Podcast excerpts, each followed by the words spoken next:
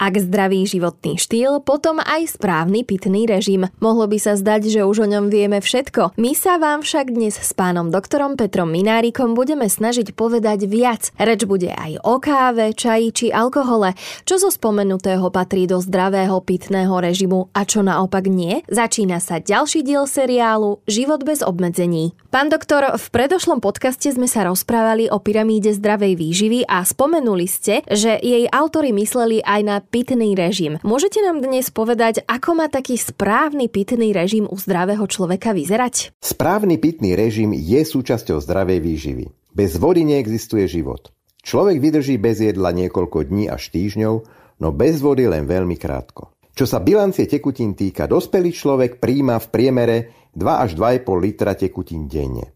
Z tohto množstva pripadá z pravidla 1,5 litra, čiže 1500 ml na vypitú tekutinu. Zvyšok príjmu je prevažne súčasťou stravy bohatej na vodu. Môže to byť ovocie, zelenina, mlieko, jogurty a ďalšie. A iba malá časť, okolo 300 až 500 ml, vzniká pri metabolických procesoch v organizme. Voda sa vylúčuje z tela prevažne obličkami, z pravidla to býva 1200 až 1500 ml.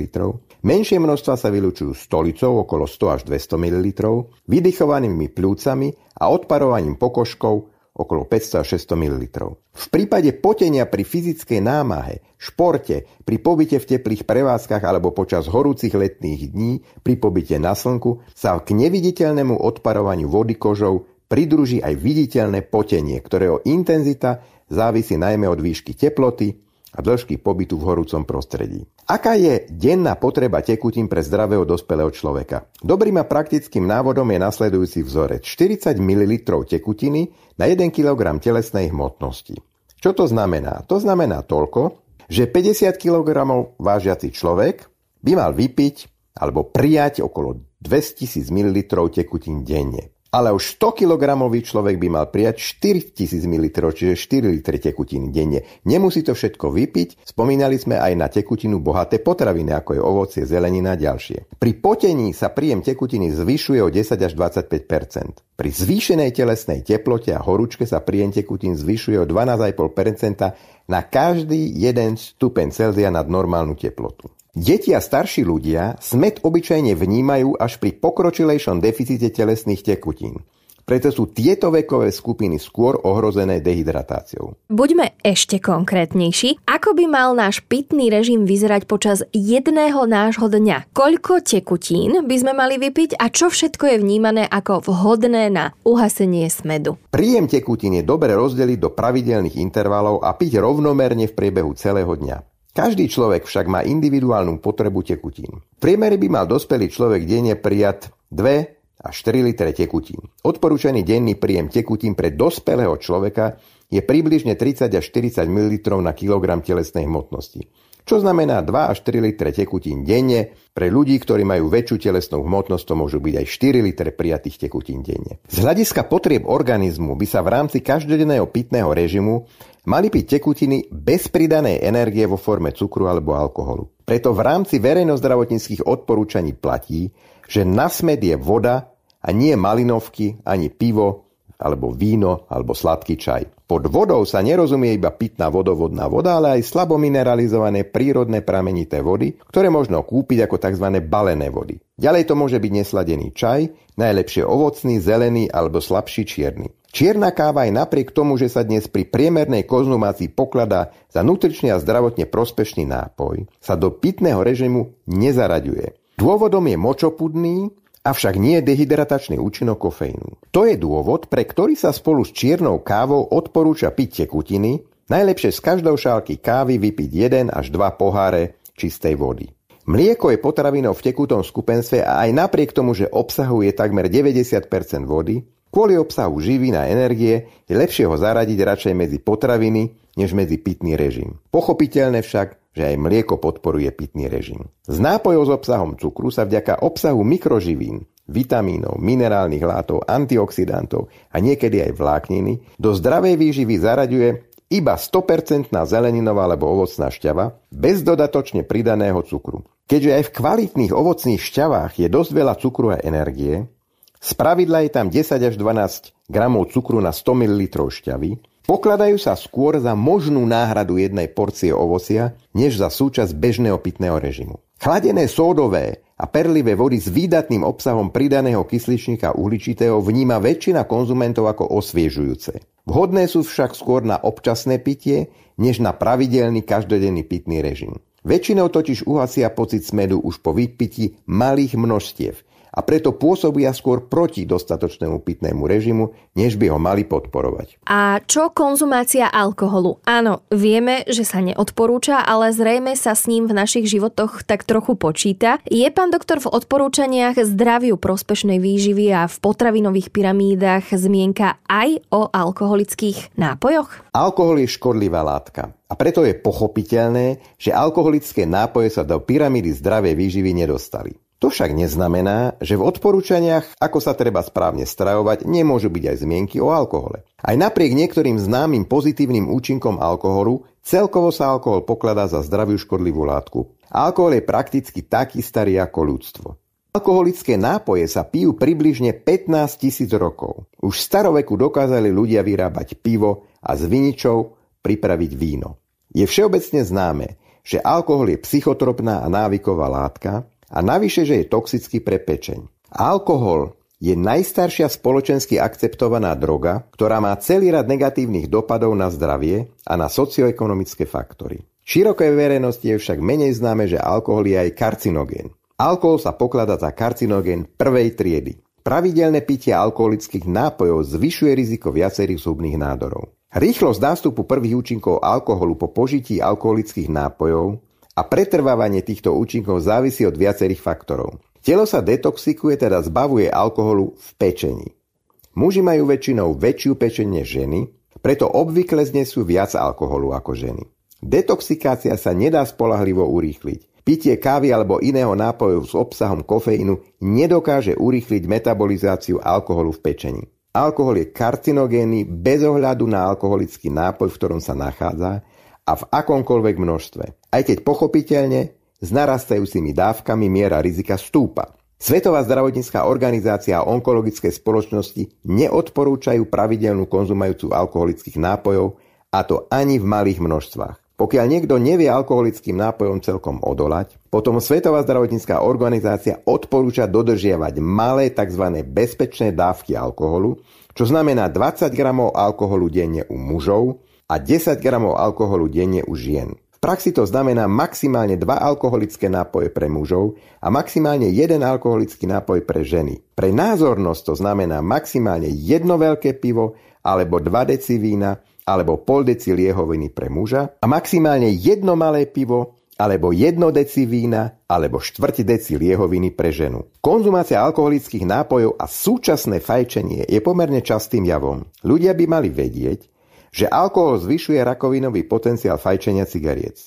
Spoločné fajčenie a pitie alkoholických nápojov významne ohrozuje zdravie, lebo je sa jedná o nebezpečnú kombináciu dvoch navzájom sa potenciujúcich škodlivín. Deti ani mladiství by nemali piť žiadne alkoholické nápoje. Tehotné a dojčiace ženy by nemali piť alkoholické nápoje za žiadnych okolností. Nemali by piť ani ženy v období, ak plánujú otehotnieť. Neodporúča sa piť ani ženám, ktoré sa liečia alebo ktoré prekonali rakovinu prsníka. Začína nám to tu trochu rozvonievať. Pán doktor, aké miesto má káva v zdravej výžive a pri redukčných dietách? Škodí nám alebo naopak? Káva je zložkou stravy, ktorá vďaka kofeínu v tele funguje ako stimulant. Pokiaľ ľudia pijú kávu, potom väčšina všetkého kofeínu, ktorý príjmú, pochádza práve z kávy. Menej z čaju, z kólových nápojov alebo energetických nápojov. Kofeín je látka, ktorá sa všeobecne považuje za bezpečnú. A to bez ohľadu na to, či ho príjmame v káve, čaji, kólových nápojoch alebo energetických nápojoch. Odporúčaná denná dávka kofeínu pre zdravých dospelých ľudí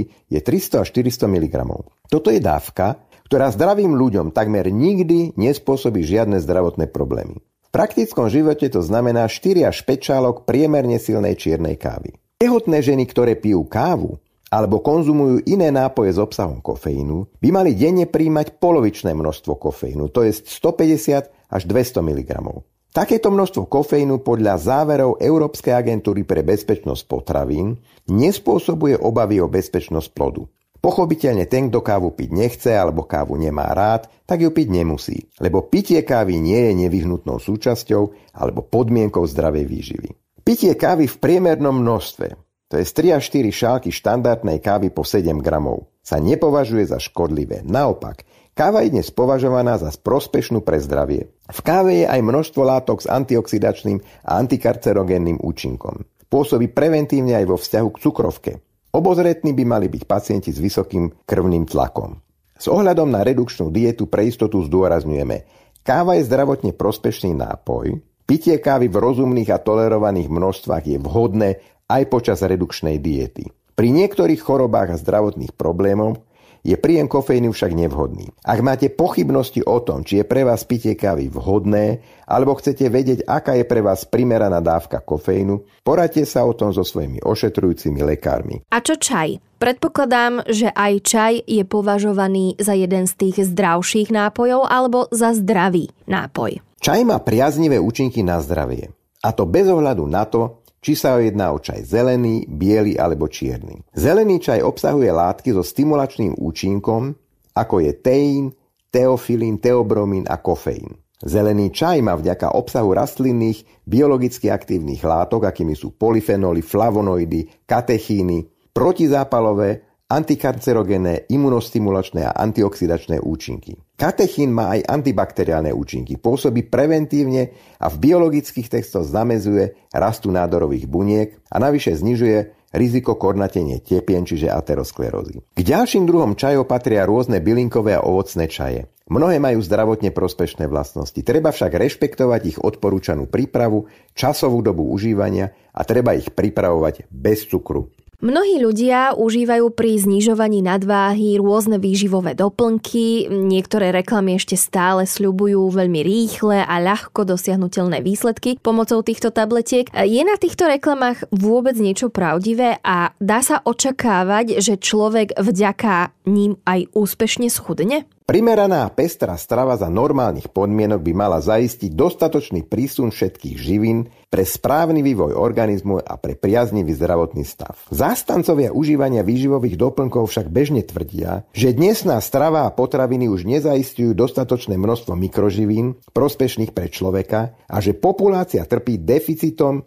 niektorých vitamínov a iných potrebných látok. To je aj jeden zo základných argumentov podporujúcich užívanie tzv. výživových doplnkov. Výživové doplnky predstavujú kontroverznú skupinu produktov, ktorá má svojich zástancov i odporcov. Ich užívanie môže byť v správne indikovaných prípadoch určite užitočné, majú však aj svoje isté riziká. Užívateľmi výživových doplnkov sú jednak zdraví ľudia, ale takisto aj jedinci so zdravotnými ochoreniami, prípadne aj závažnými, medzi ktoré patrí aj rakovina. Asi neexistuje žiaden človek, ktorý by nejaký výživový doplnok vo svojom živote neužíval. Je však otázne, či dokáže odlíšiť výživový doplnok, ktorý treba kúpiť za vlastné peniaze, lebo zdravotné poisťovne výživové doplnky nepreplácajú, od voľnopredajného lieku, ktorý si takisto treba kúpiť v lekárni, lebo zdravotné poisťovne ani voľnopredajné lieky neuhrádzajú. A teraz si povieme, aký je základný rozdiel medzi výživovými doplnkami a liekmi. Základný rozdiel je v tom, že používanie voľnopredajných liekov musí byť u nás schválené štátnym ústravom pre kontrolu liečiv na základe príslušných zákonov a predpisov. Vždy sa sleduje, či je liek kvalitný, účinný a bezpečný a toto je možné preukázať len niekoľkoročným a náročným skúšaním lieku. Liek vždy obsahuje účinnú látku, to je zliečivo, alebo zmes liečiv a cieľom jeho používania je prevencia, diagnostika, liečba alebo ovplyvňovanie fyziologických funkcií organizmu. Výživové doplnky sú definované ako potraviny s koncentrovaným obsahom niektorých živín, akými sú vitamíny, minerálne látky alebo iné látky, s výživovým alebo fyziologickým účinkom. Môžu to byť rastlinné výťažky, enzymy a podobne. Určené sú na doplnenie prirodzenej stravy, nie sú to teda lieky. Na úroveň, ktorá priaznivo ovplyvňuje naše zdravie. Pri príjme rozmanitej stravy v dostatočnom množstve bežne netreba užívať výživové doplnky. Dôvody pre užívanie výživových doplnkov sú následujúce. Užívať ich treba vtedy, keď sú zvýšené nároky organizmu na niektoré látky, napríklad u tehotných alebo dojčacích žien alebo športovcov. Ďalej pri nedostatočnom príjme niektorých látok z prirodzených zdrojov. Môže sa jednať o starších ľudí, o ľudí s rôznymi ochoreniami, ktoré znižujú vstrebávanie mikroživín z potravy, ale môže sa jednať aj o ľudí s rôznymi dietnými stravovacími obmedzeniami. Klasickým príkladom takýchto látok je napríklad vitamín C, vitamíny skupiny B, vitamín D, selén, zinok, horčík alebo vápnik. Alebo Potreba výživových doplnkov je pri zvýšených stratách niektorých živín, napríklad železa. Pozor, váš ošetrujúci lekár by mal vedieť, ktoré výživové doplnky užívate, lebo niektoré výživové doplnky sa s istými liekmi nemajú užívať. Ono je to tak, že výživové doplnky vyzerajú na prvý pohľad ako tradičné lieky, lebo jedny aj druhé sa dajú kúpiť v lekárniach, tak si vysvetlíme, na čo slúžia lieky a na čo vlastne slúžia výživové doplnky a možno aký je medzi nimi rozdiel. Niektorí ľudia s nadváhou radi užívajú aj počas znižovania hmotnosti rôzne výživové doplnky. Pokiaľ ich užívajú v správnych indikáciách, napríklad na doplnenie niektorých živín, ktorých príjem môže byť v dôsledku obmedzeného množstva stravy znížený, tak je to v poriadku. Pokiaľ však veria na rýchle zázraky na počkanie a od výživových doplnkov očakávajú tak povediac bezbolesné a rýchle schudnutie, ba dokonca aj naletia na tvrdenia predajcov ilúzií, že pri užívaní týchto doplnkov nemusia dodržiavať redukčný stravovací režim, nemusia sa hýbať a cvičiť, nemusia sa kontrolovať, ani v ničom obmedzovať. Môžu jesť rovnako ako predtým a všetko, na čo majú chuť, potom budú veľmi rýchlo trpko sklamaní. Racionálny manažment a trvalú zmenu životného štýlu nemožno totiž ničím nahradiť. Toľko dobrých správ v jednom podcaste. Potešili sme kávičkárov, tých, ktorí milujú čaj, ale aj tých, ktorí sa nevedia vzdať pohára dobrého vína. Ďalší diel seriálu Život bez obmedzení s pánom doktorom Petrom Minárikom si budete môcť vypočuť už čoskoro.